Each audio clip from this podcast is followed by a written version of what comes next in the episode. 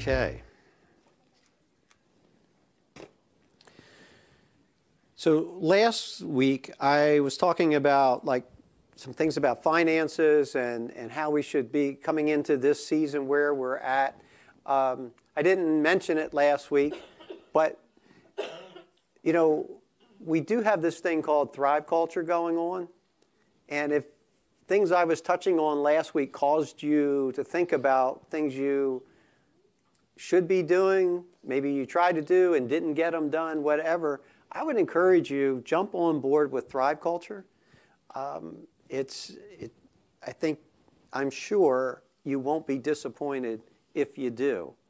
And for Kat and I, you know, what we're offering it to the church is like, yeah. you, can't, you can't beat the deal. It's not just about making a budget, guys. Yeah, so much more than that. Yeah. So much more. Actually, if you just need to know how to make a budget, just get Dave Ramsey. He's excellent. But that's not that's not it. No. Yeah. Um, also, before it leaves my brain again, we're having membership class right after church today. Okay.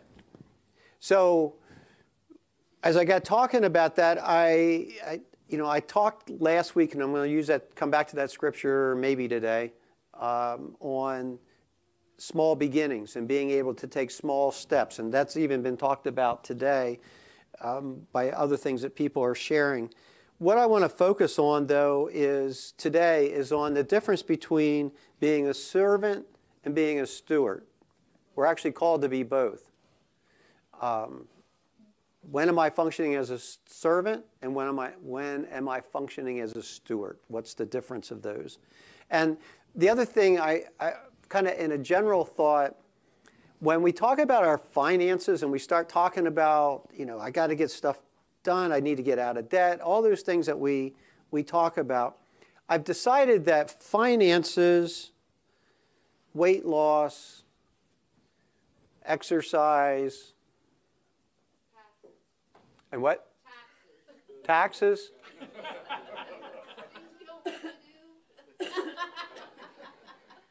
okay, taxes. Because that'll fit when I when I finish this, and and and probably even marriage. And there's some others. Th- those are the things for all of us as human beings. We know what we should do.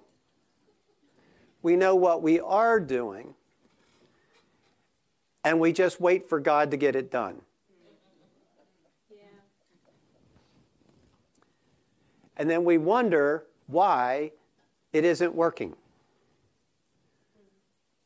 Because God never said He was the between.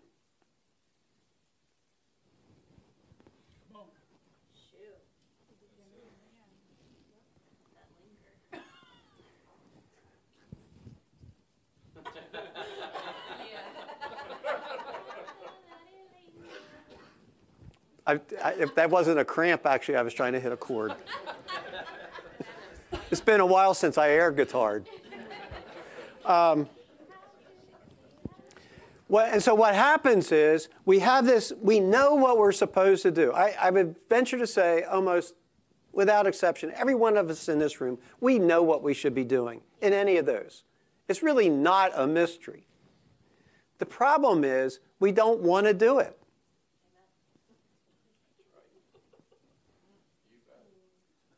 And I won't do it until pain increases to a certain level where I'm going, dang, I guess I'm going to have to do something.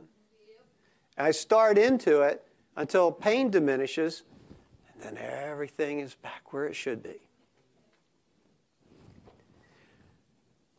When in fact, God is, has called us to live different than that.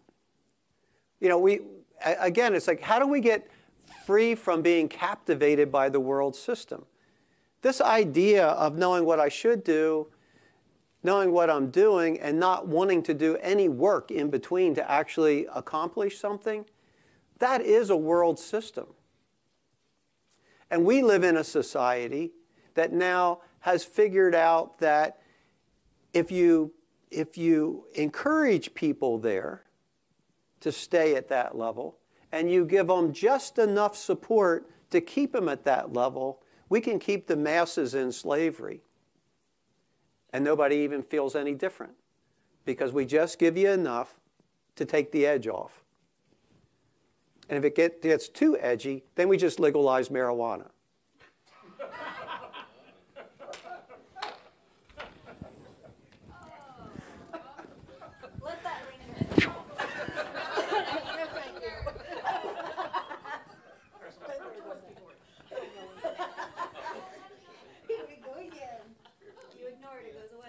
Yep.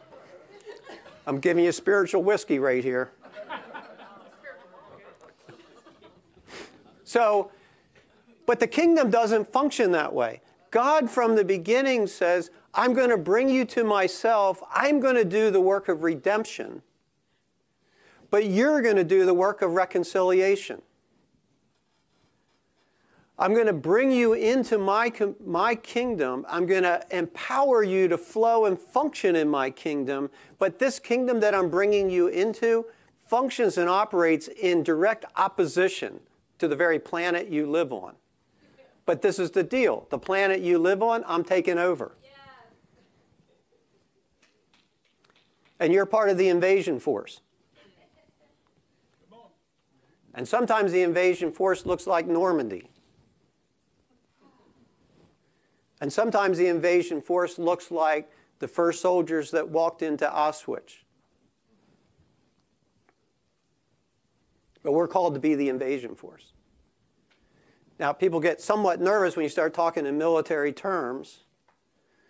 Because again, when I get into military terms, I, if I'm not careful, I revert back to the world system and I try to become Rambo. And God doesn't need a Rambo. What he's looking for is people that actually operate through the power of love and the spirit of love that convert the world by love, so that once the world is converted, love is what's the center of everything. That's the way his kingdom functions. So there's this place. What does it mean to be a servant and what does it mean to be a steward? 1 Corinthians 4, verses 1 and 2. For this is how one should regard us as servants of Christ and stewards of the mysteries of God. Moreover, it's required of stewards that they are found faithful. So, a servant literally means the under rowers in a ship, the, the, the Greek word there. So, what does that mean? So, if I'm going to be a servant, I'm down in the hole with an oar in my hand. And I'm just, I'm in union with all the other oarsmen, I guess in today's world, oars people. And I have to be in union, right? But I'm only, as a servant, I'm doing what I'm told. And I'm told what to do by the sound of the drum.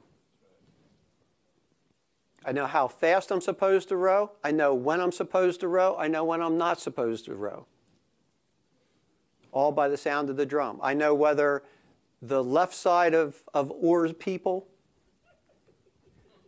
are to slack up, while the right side of oars people are to pull harder because we're turning the vessel. I know that by the drum.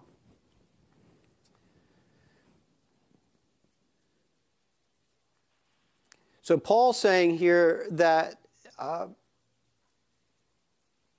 that we, uh, what Paul, let me just read it because I can't paraphrase it. These are my notes, even. Paul is saying that they should not be regarded as masters in comparison to the pagan religions around them. So, yeah, so what, what Paul is pointing out here is in the kingdom, it's different.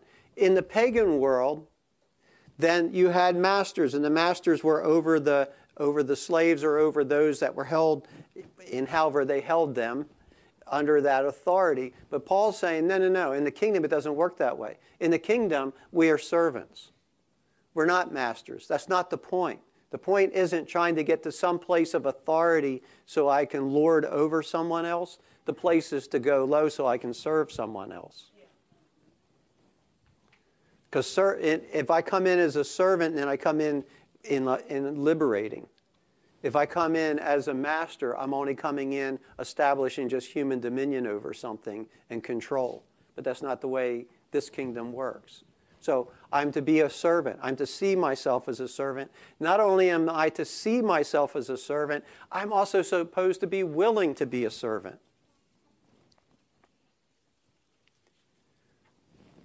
You know, we, we uh, as, as the pastor of this church,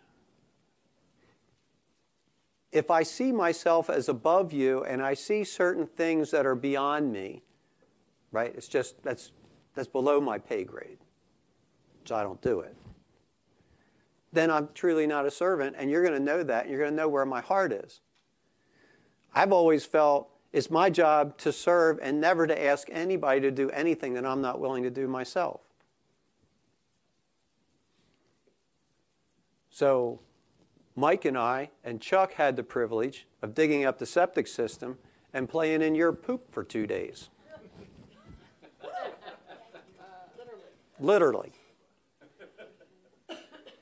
So that you all have the privilege of when you are done in the restroom, you just push the little silver level, and that is required after each use. You push that little silver level, and things just go whoosh, and they go away.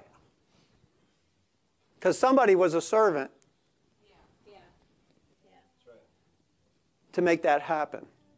Instead of everybody standing around looking at the hole going, ain't my job. I ain't my job. I ain't messing in that. You know what's in them pipes? I ain't cutting that pipe.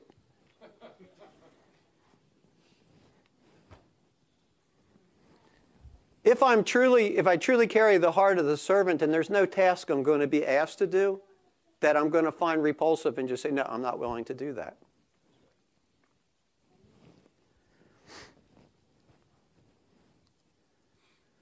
Because a servant is a reflection of the master. So, what was God unwilling to do to redeem us? You know, we just sang, being washed in the blood. He was willing to give the ultimate sacrifice so that we could be reconciled back to him and now brought into life with him. And he was willing to do it for all of us. He was willing to allow the most vile part of humanity to murder him so that I could be free. Well, if he was willing to do that, fixing some plumbing pipes is a pretty small requirement on my behalf.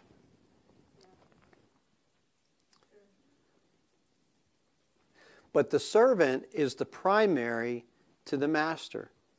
You know, service comes from hearing the master's voice. As I said, the oarsmen, um, when you're when you were on the vessel, they can't see anything. You know, you're actually in just the dark bowels of the boat, and the only light coming through is just the small opening where the oars go through the side of the ship. And all I know is when the drum is hit, this is what I'm supposed to do. Right?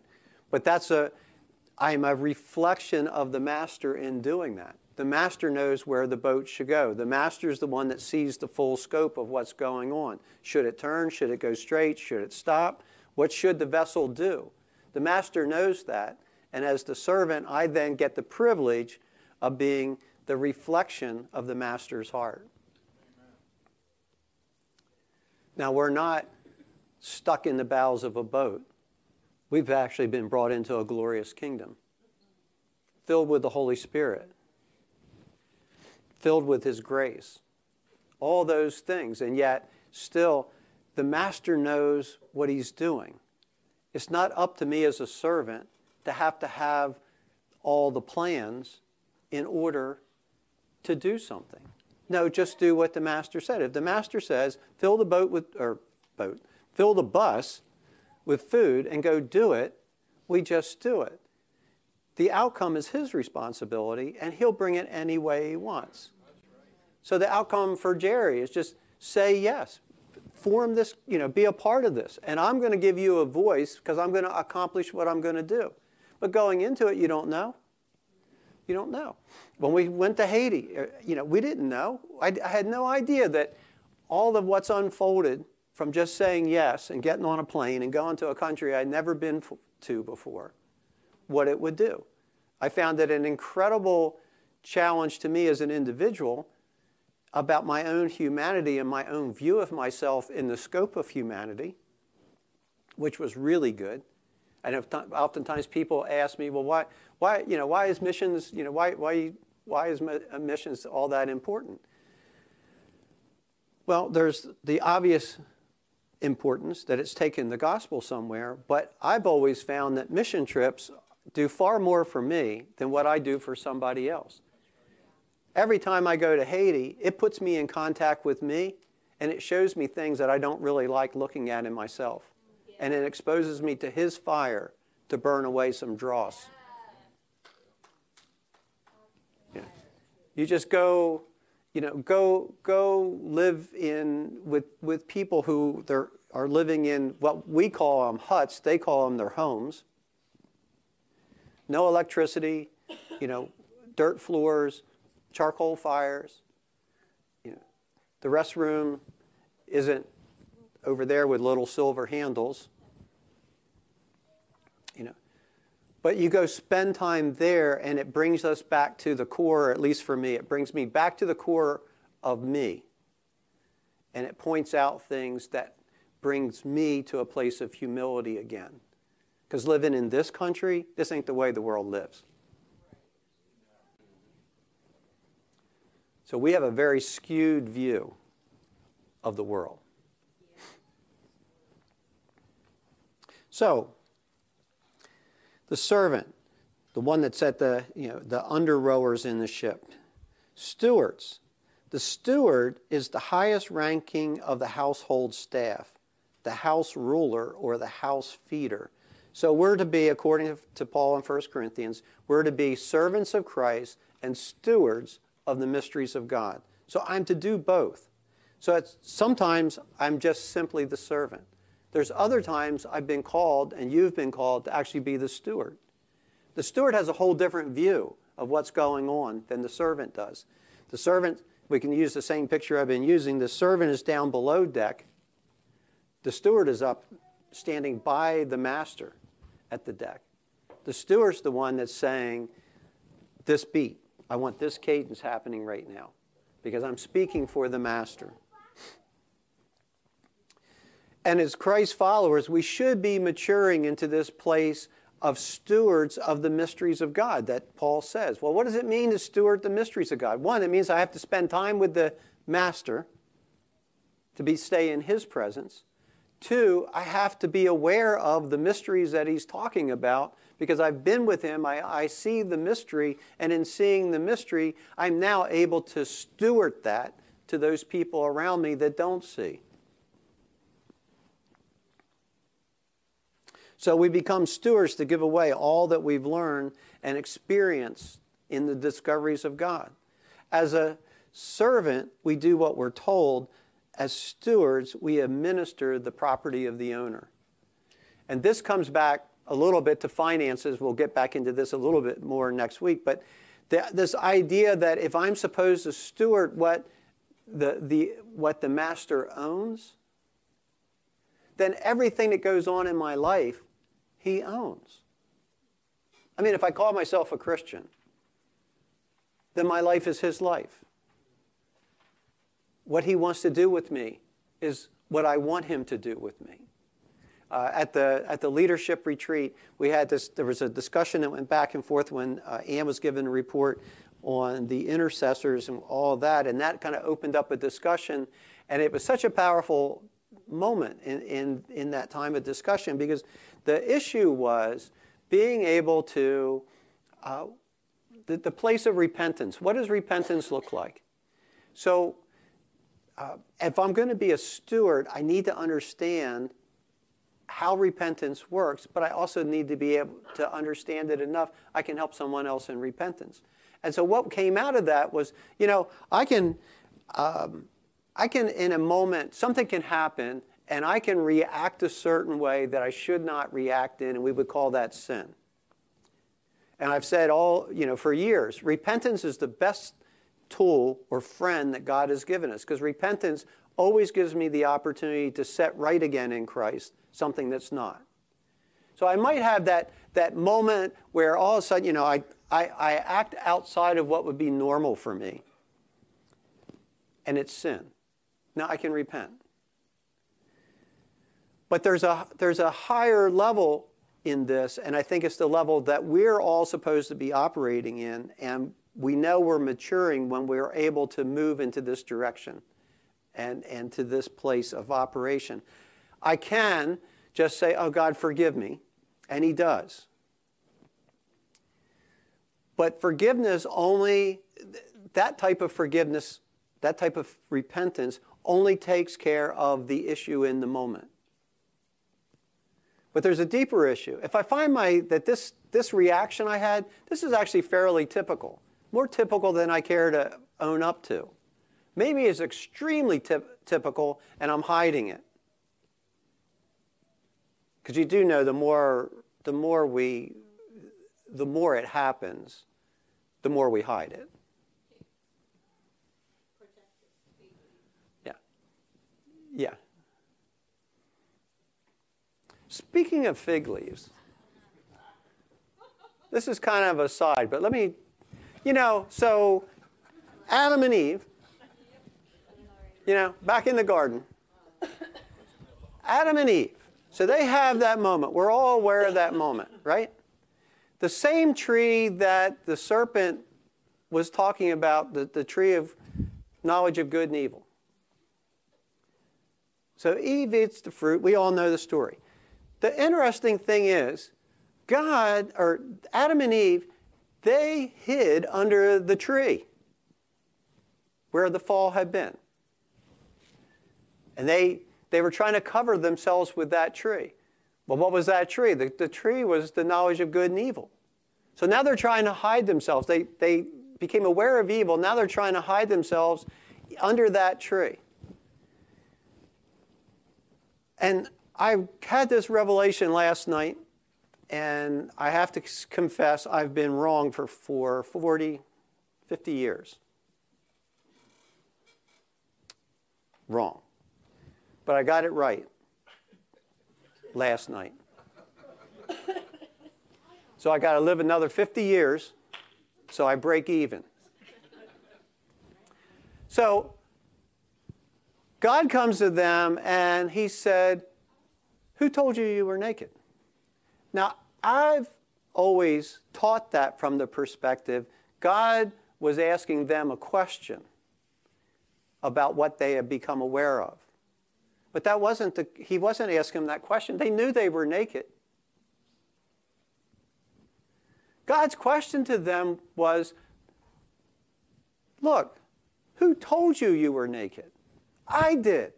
Why are you now hiding yourself from me? I told you were, you were naked. I had already made you aware of that. That was a truth I had already given you. Why are you now hiding yourself from the truth? Because when the lie comes, we'll always hide from it. Or we'll always hide from the truth in the lie. And God is always asking us, but what did I say to you? What did I say?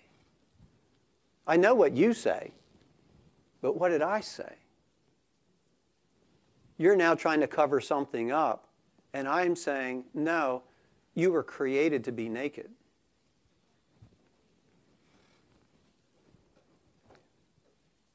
We weren't created to have secrets. We weren't created to hide things. We weren't created to cover things up with, with shame. So thank you, Diane.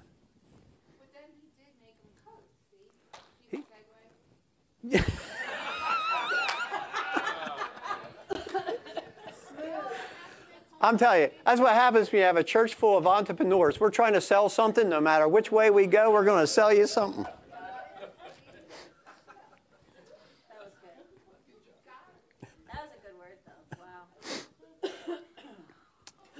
So, as a steward, I'm, I'm in this place where God, I should be living in such a place where I'm living in freedom within myself, within freedom of who I am as me, and there are no secrets. I've been exposed. I was created to be naked before my Creator. And anytime I put anything up that's shielding that, I'm in trouble. And the trouble will manifest itself because it will be tried by fire.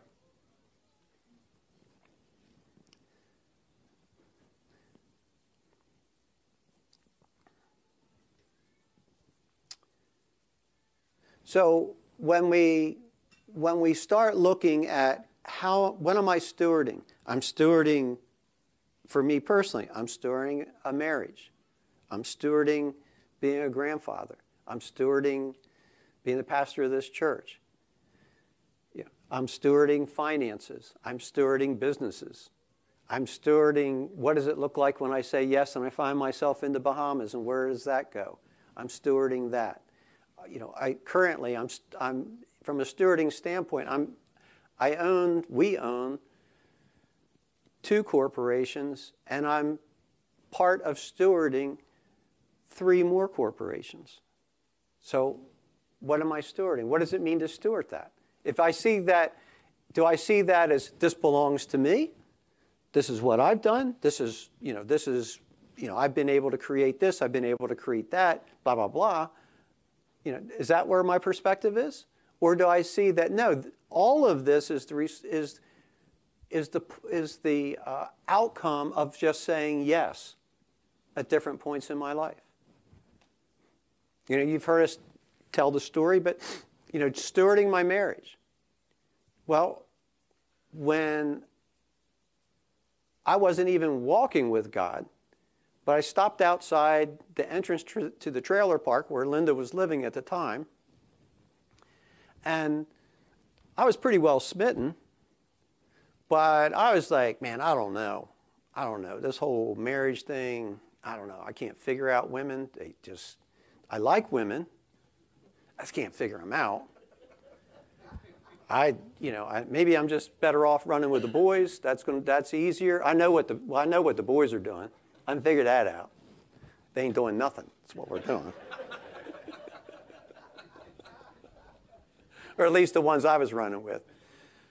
You know, but at any rate, here I am, somebody who I, at that point, I had been introduced to Christ. I had asked him into my heart. I had walked with him for several years.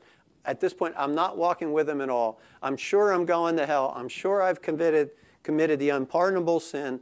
And so I know that God is, is uh, after me at every turn.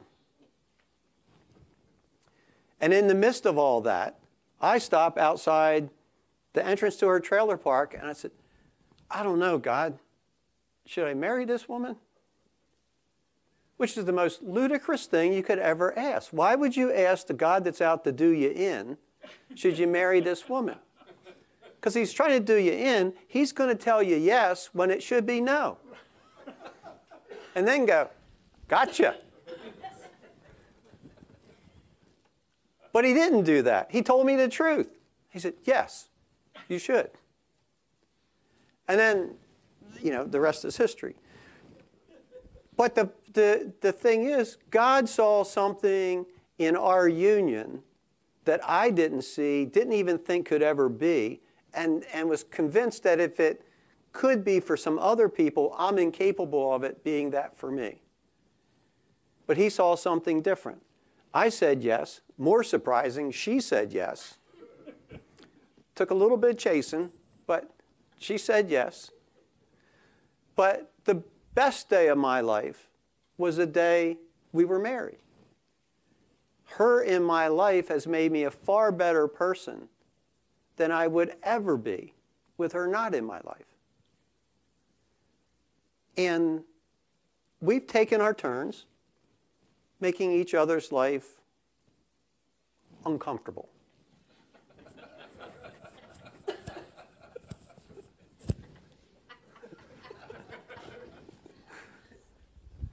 But it was the uncomfortable moments and making it through the uncomfortable moments that have brought us to the moments that we're enjoying right now. And again, as stewards, well, what's the mystery? The mystery that he gave me to steward, and he gave Linda to steward, is that in this thing called union, there is fire. And God will use each of us to bring the fire that burns the dross, that brings forth the gold and the silver. That's his intent. Yeah. So, and then in stewarding finances, if I see my finances only as just my money, then I've missed the whole point to why I even have money in the first place. Because if all I'm doing is working for working to make money at the end of the week, so I have enough money to get through this week, then it's going to be a miserable life, and that's what not why I was created the way I've been created to do the things that bring me pleasure in doing. To make a paycheck. No, God made every one of us different so that we could be stewards of the gift we are in the places He sends us. And so, whether, like with Clarence, we're sent into, because of how we're made, we go into a classroom and for years have tremendous impact in kids' lives. Or, you know, what, it makes no difference. And, and the world wants us to categorize everything and make one thing better than the other. The kingdom doesn't function that way. The kingdom is if, if you're obedient, that's all I'm asking for. Do I have your heart? If I have your heart, that's all I'm asking for. Um, and I'll, I'll close in this for today, but I just want us, I want us to think this week about where, am, where are the places that I function as a servant and where are the places I function uh, as a steward. And what is God, where is He maturing me? Because we need to be stewarding a lot of things, and we have the capacity to steward a lot of things. And so this, uh, this guy died, and he goes, he gets to the gates, and he runs into Peter, and he says, So what do I got to do to get in? And Peter said, Well, we go on a point system. He goes, All right, well, how many points do I need to get in? Peter said, Well, you need 100. The guy thinks for me, he goes, Man, 100 will be easy, easy to get. I mean, everything I've done in my life. And he's, so, all right. He goes, Well, you know, I served as a pastor for 35 years. I was there before the church. He gives, gives his whole everything. He's thinking that's that's probably 100 points right there. I don't even have to talk about the rest stuff I did. Just being a pastor will get me in. And Peter goes, Yeah, yeah, we, we saw that. He said, That's good for a point. Guy's like, What? 35 years? I get one point? So he said, Well, okay. But I also was involved in missions, and you know, we were in this country and we did this in this country. So he gives his whole thing for what he did at missions. So that's, I mean, that's got to be right up there, right? Because missions, that's what we, we were taught. We're all supposed to be really big. Pete goes, well, yeah, got it. I'll give you a point for that. Two points? And I've kind of used up my whole life. I don't, those were like the two high points. I'm only at two. It's like, so he's thinking, he's trying to figure out. And, and about that time, another guy that the, the preacher knew, he comes in and he walks right past them all. And he just walks right on in. And the guy looks at Peter and says, Hey, hey, wait, wait. I know that guy. I mean, he was one of those C and E Christians. Most of his life, I know him. Christmas and Easter. And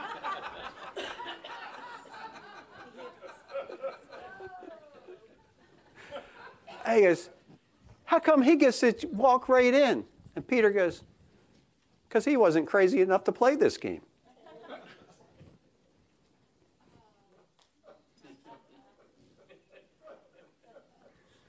Peter was messing with him. He didn't have to have 100 points. Are we all okay now?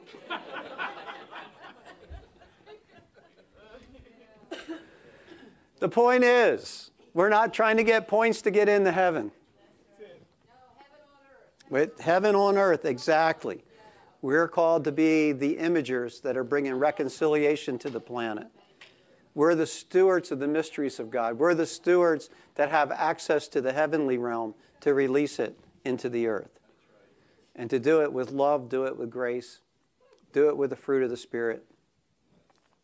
Um, so that's it for today.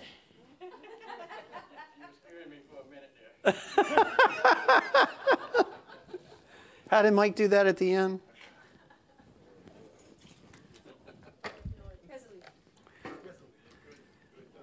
Father, Lord, that we would be stewards that not only understand the mysteries, but we experience your, uh, your power and your might in those things, and we're able to give those away to others.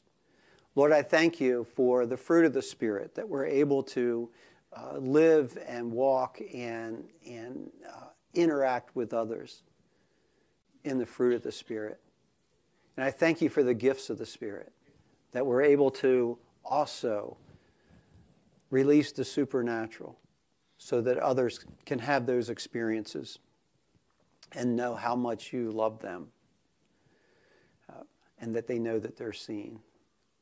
So, God, thank you for what you're doing in our midst. Continue to bring us to a place of maturity, especially in this time that we're in. So we give you all praise and glory in Jesus' name. Amen.